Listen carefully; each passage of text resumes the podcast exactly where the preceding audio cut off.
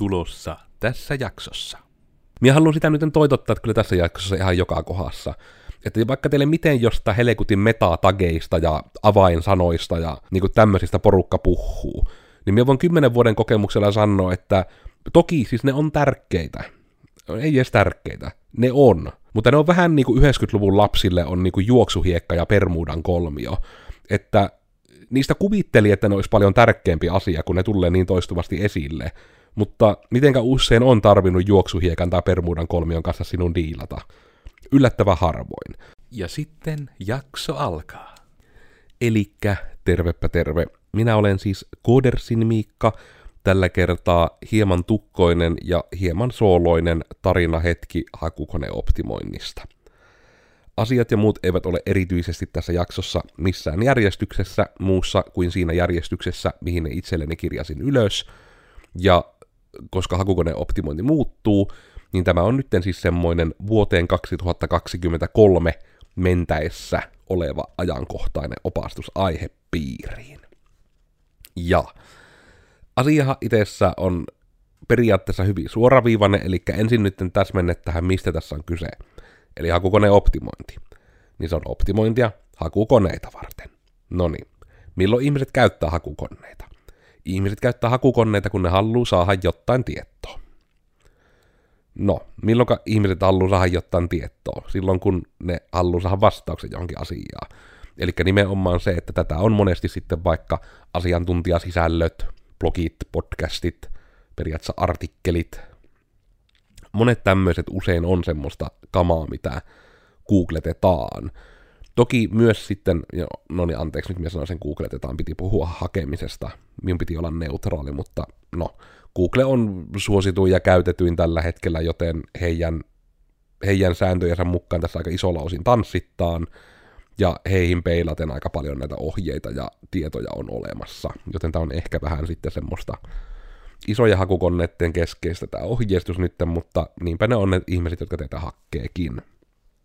Mutta ennen vanhaan oli tämmöinen kivaa ja mahdollista, että pystyi työntämään, että hei nyt minä tänne valkoiselle taustalle valkoisella tekstillä kirjoitan peruna, peruna, peruna, peruna, niin kuin ihmiset sitten ehtivät perunaan, niin ne tulee meidän sivuille, kun meidän sivuilla se sana peruna on niin monesti. Niin tämä ei enää nykyään toimi. Nykyään hakukoneet kykenevät tämmöiseen niin kontekstisidonnaiseen hakemiseen, eli ne ymmärtää nimenomaan sen, että milloin siitä sisällöstä on siihen haettuun aihepiiriin sille hakeneelle ihmiselle hyötyä. Eli nimenomaan nyt sitten sitä, että se sisältö pitää tehdä ihmisille. Sillä ei enää oikein ole mitään niin kikka kolmossia tai kikka kutossia tai mitään muutakaan kikkoja minkään numeron kanssa yhdistettynä, jonka avulla sinun olisi mahdollista saada ikään kuin huijattuu parempi sijoitushakukone tuloksissa. Okei, yksi tapa on tietysti tämä clickbaittaaminen tietyllä tappaa, eli otsikoit sen sisältösi, sen sivusi sillä tavalla, että nimenomaan ihminen haluaa sitä klikata. Ja tässäkin on semmoinen niin, niin sanottu eettinen clickbaittaaminen järkevää, eli kuhan et johda harhaan. Eli jos se nyt on periaatteessa vaikka tämä artikkeli sitten, että kuinka sahaat perunan oikein, ja ihmisethän nyt tietää, että kun ei, miten se peruna niin pitää sahata, niin tähänpä jos on niin kuin artikkeli sitten sulla tehtynä, että olet aina sahannut perunasi väärin, niin ihmisethän kiinnostuu heti, että no hitsi, miten se nyt sahattaa sitten oikein ne tulee sinne sivulle, ne saapi vastauksen siihen kysymykseen ja ovat hirveän tyytyväisiä, että jes, kannatti sahata peruna.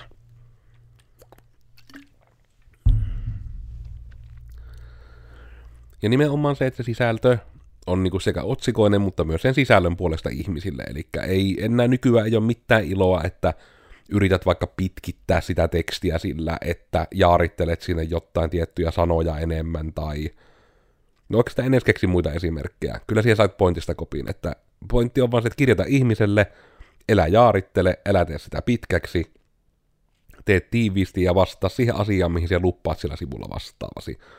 Se on se ensimmäinen assi. Ja se on samalla niin kuin, tavalla, että toki on myös hakukoneoptimoinnillinen asia, että hakukoneethan kyttää myös, että miten sivustolla päivittyy sisältö. Eli vaikka coders.fi niin kautta blogiosioon tulee kahdesti viikkoon uutta tavaraa, josta hakukone tietää, että coders.fi-sivusto on aktiivinen, josta se tietää, että jos joku ihminen etsii jotain, ja se löytyy näiltä kymmeneltä sivulta hyvä vastaus siihen, mutta vaan tämä yksi sivu on oikeasti aktiivinen, niin se sivu nostetaan sinne kärkkeen. Toki, ei se välttämättä nouse sinne ekaksi. Sitä ei voi luvata, mutta se voi nousta niin sanotusti korkeammalle, kun se sen sisällön laadun puolesta ansaitsisi, vaan sillä, että se sisältö on sivustolla, joka on aktiivisesti päivitetty. Eli nimenomaan se, että oletus on, että täällä sivustolla tuotetaan uutta sisältöä, joten täällä on ehkä näillä intressi pitää se sisältö hyvänä, ja sen myötä ne sitten saa siitä myös palkintoa, koska miksipä nyt ohjattaisi ihmisiä sivustolle, joita ei päivitetty kymmeneen vuoteen, ellei siellä kerta kaikkiaan ole se paras vastaus johonkin asiaan. Ja näitäkin sivuja on nähty, että on jotain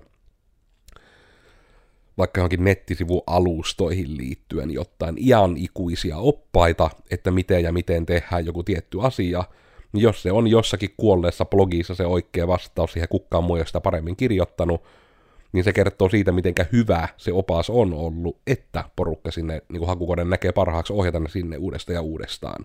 Koska hakukone ei haluaisi tehdä sitä. Se ei halua ohjata sivuille, missä ei ole aktiivisuutta, jos näin voisi sanoa. No, sisältöä pitää tehdä, ja se pitää tehdä ihmisille. Tämä nyt saattoi olla jo tiossa, mutta onpahan muistutettu. Mutta toinen ihan kätevä temppu on niin sanottu ristiin linkittäminen. Eli se vaikka, että jos sinulla on äm, artikkeli aiheesta peruna sahaminen, tämä on hyvä esimerkki, niin sitten jos sinulla on siinä artikkelin alla aiheeseen liittyviä linkkejä, Eli sulla on sitten vaikka niinku siitä palvelusta, että voi varata aikaa sinulta perunan sahaamiseen, tai voi lukea muita blogeja aiheesta perunan sahaaminen, tai että siellä on vaikka sekin tyypin kuva, että kuka teillä on se niinku perunan sahaamisen ekspertti.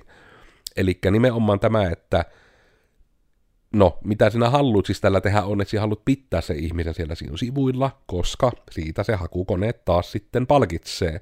Että jos se ihminen jotta ehtinyt, päätynyt sinun sivuille ja se jääpi sinne viettämään aikaa. Se on sinun kärkitavoite, koska vielä ei ole järjestän tämmöisiä eye ja muita, millä se sivu voisi oikeasti tietää, mitä sillä sivulla se sivustokävijä puuhaa, kautta lukee, kautta kuluttaa muuten, mutta se voi tehdä niin kuin parhaan arvauksen just sen perusteella, että hei, että se tuli varmaan tästä aiheesta lukemaan kerta, se nyt meni tänne linkin taakse, mikä meillä on myös hakukoneeseen indeksoitu tämän hakusanan taakse. Eli nimenomaan kun sillä hakukonnella on niin maan pentelleesti sitä massaa siitä, että millä maailmassa olevilla sivuilla on mitäkin sisältöä, niin se myöskin siltä yhdeltä sivustolta yleensä aika hyvin tietää, missä siellä on mitäkin sisältöä. Ja se sitten huomaa, että hei, tämä on näköjään hyvä sivu, koska porukka tulee tälle sivulle perunan sahaamisesta lukemaan, ja sitten siinä on vielä linkkejä, mihinkä melkein kaikki menee. Eli tämä on hyvä sisältö. Ja minä haluan sitä nyt toitottaa, että kyllä tässä jaksossa ihan joka kohdassa. Että vaikka teille miten jostain helekutin metatageista ja avainsanoista ja niin kuin tämmöisistä porukka puhuu, niin minä voin kymmenen vuoden kokemuksella sanoa, että ne on niin kuin ihan, toki siis ne on tärkeitä, ei edes tärkeitä, ne on. Mutta ne on vähän niin kuin 90-luvun lapsille on niin kuin juoksuhiekka ja Permuudan kolmio. Että niistä kuvitteli, että ne olisi paljon tärkeämpi asia, kun ne tulee niin toistuvasti esille. Mutta mitenkä usein on tarvinnut juoksuhiekan tai Permuudan kolmion kanssa sinun diilata? Yllättävän harvoin. Ja moni ihminen saattaa minulle älähtää tästä, että ei pidä paikkaansa tai että johdan harhaan, mutta minä uskallan sanoa, että ne ihmiset, jotka älähtää, ei ole koodareita. Ja niin kun se vaan tietää, että siellä on tietyt lainalaisuudet, mitä siellä konepelli alla tapahtuu, ja kun painoarvo on siinä, että sen sisällön pitää olla ihmiselle hyvää, niin se on suoraan vastakkain sen kanssa, että metatagit olisi niin, kuin niin tärkeitä. Toki, ne metatagit on sitä varten hyviä, että niillä voidaan nimenomaan näyttää, että hei, kun ihminen hakukonnessa ehti tätä asiaa, niin näytä tämä teksti siellä hakukonnessa. Ja sitten taas se metatagi on taas kerran, että sinä et ole kikkailu sen kanssa, vaan se on sitä ihmistä varten. Se on sille ihmiselle sitä hakukonetta ajatellen antanut sen tiion.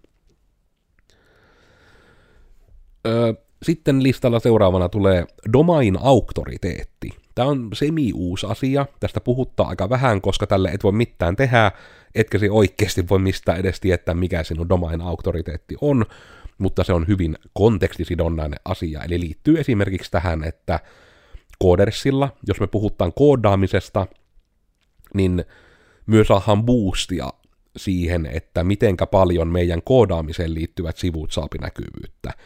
Tämä on se syy, minkä takia mie Henko tykkäisin puhua enemmän myös markkinoinnista, mie tykkäisin puhua sisällöntuotannosta, mie tykkäisin puhua siitä jaksamisesta ja itsensä kehittämisestä, mutta kun kerta kaikkiaan meillä ei domain auktoriteettia anna periksi. Toki, siinä on varmasti myös se, että hirmu monta ihmistä ei vaan kiinnosta paskankaan vertaa, että mitä minulla on sanottavaa jostain jaksamisesta ja markkinoinnista.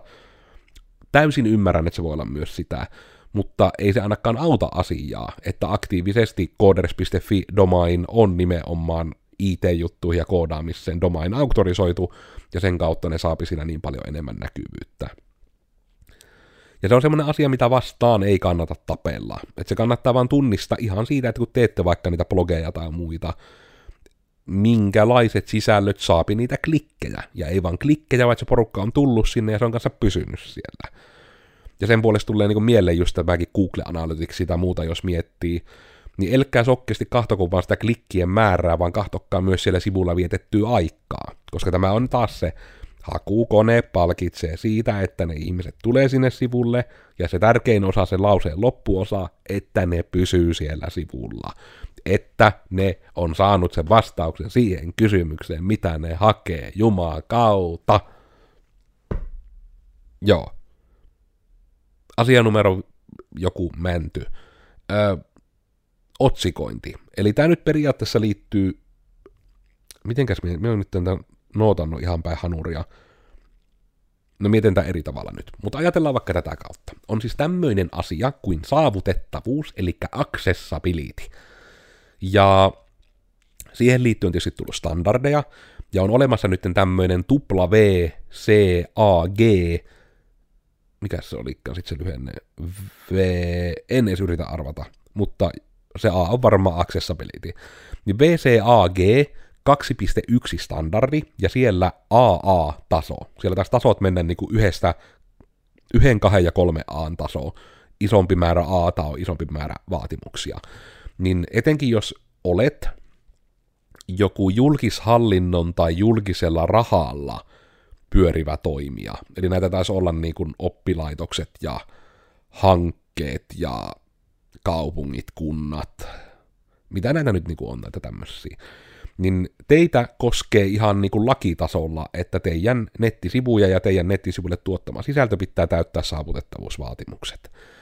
Ja nämä saavutettavuusvaatimukset on sinällään ihan niin kuin järkeviä juttuja, eli ne ei ole vaan niin kuin tehty teidän kiusaksi, vaan niistä oikeasti on hyötyä. Ja miten tämä liittyy hakukoneoptimointiin on taas se, että tiettyjä asioita teidän sivuista – niin robotti pystyy kahtomaan ja arvioimaan, ja yksi niistä on vaikka saavutettavuuteen liittyen esimerkiksi otsikointi, miten otsikot on niin kuin siis tehty, jaoteltu, ja sitten ihan kontrasti, eli mitenkä hyvin teksti erottuu sen taustasta.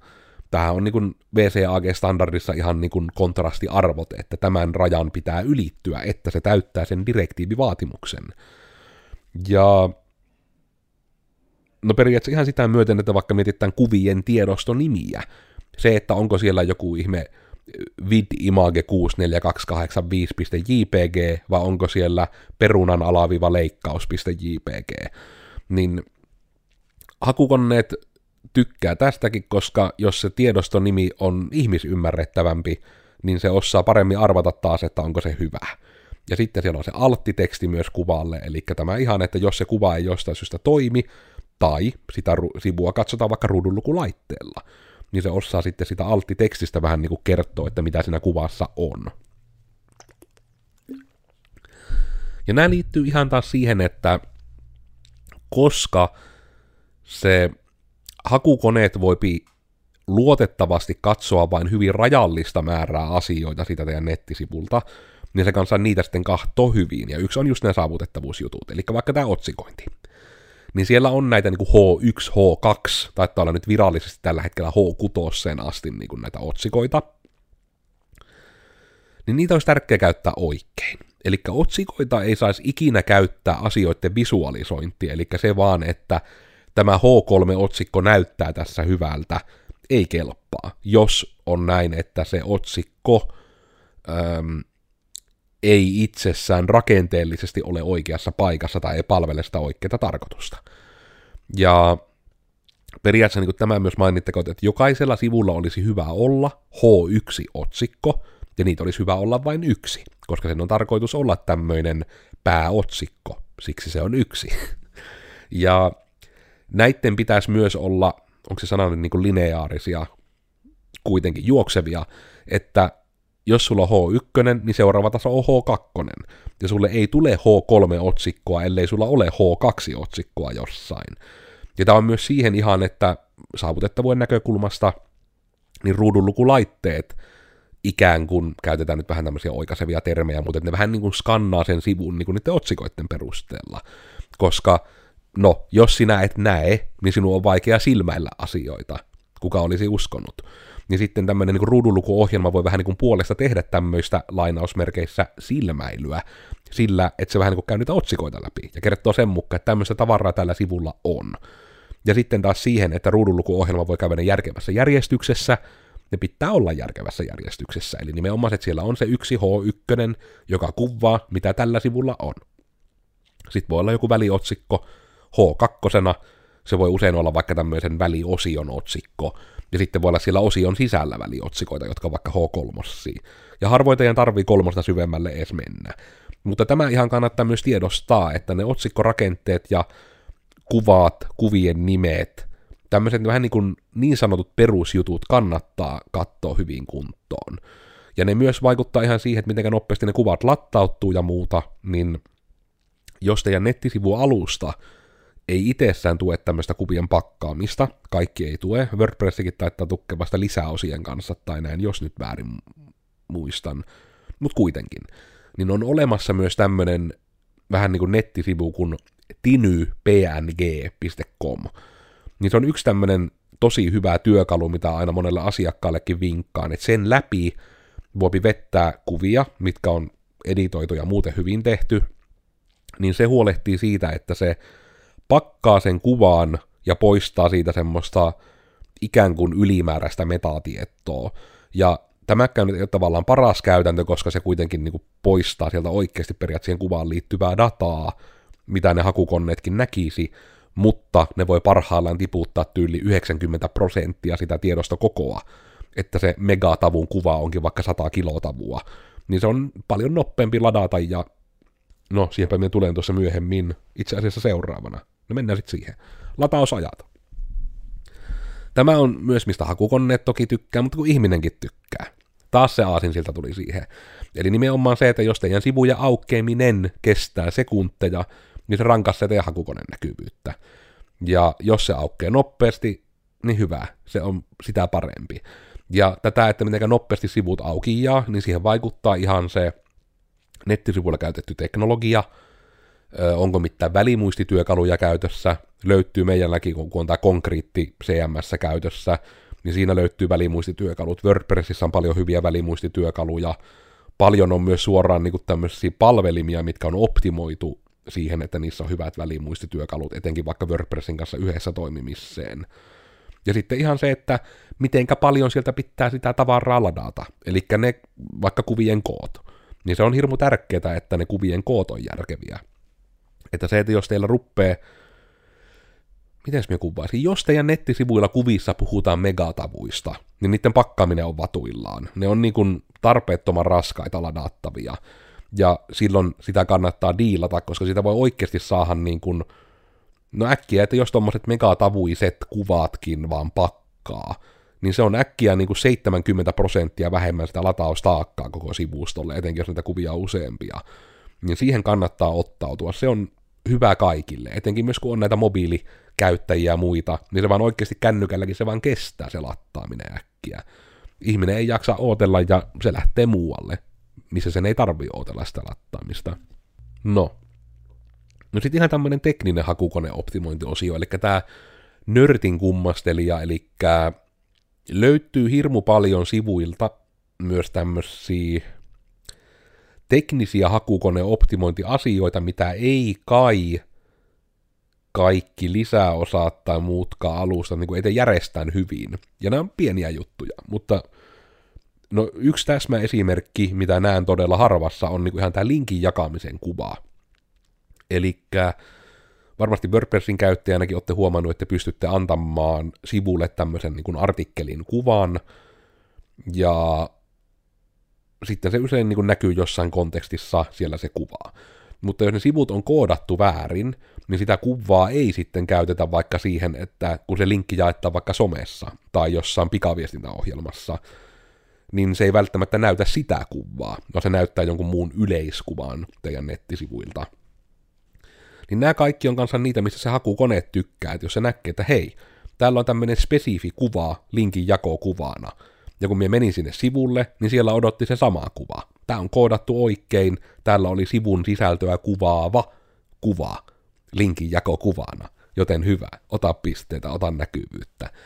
Eli ihan tämmöinen niin teknisen hakukoneoptimoinnin asiat myös, että siellä on ne description kuvaustekstit on kunnossa, siellä on title tageissa, eli se sivun nimi on järkevästi nimetty, se sivun nimi ja se sivulla oleva H1 on jossain määrin hyvä olla synkassa keskenään, koska no, se sivun nimi pitäisi kaiken järjen mukaan olla about samaa asiaa kuin se sivun otsikko, eli se H1, eli taas se, että se on ihmiselle kuvaavaa.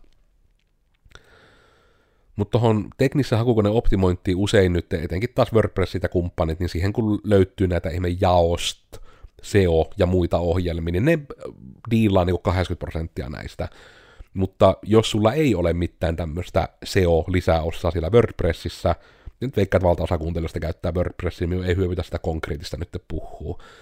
Niin hankkikaa se joku SEO-lisäosa, ja mitä se pyytää tätä täyttämään, niin täyttäkää.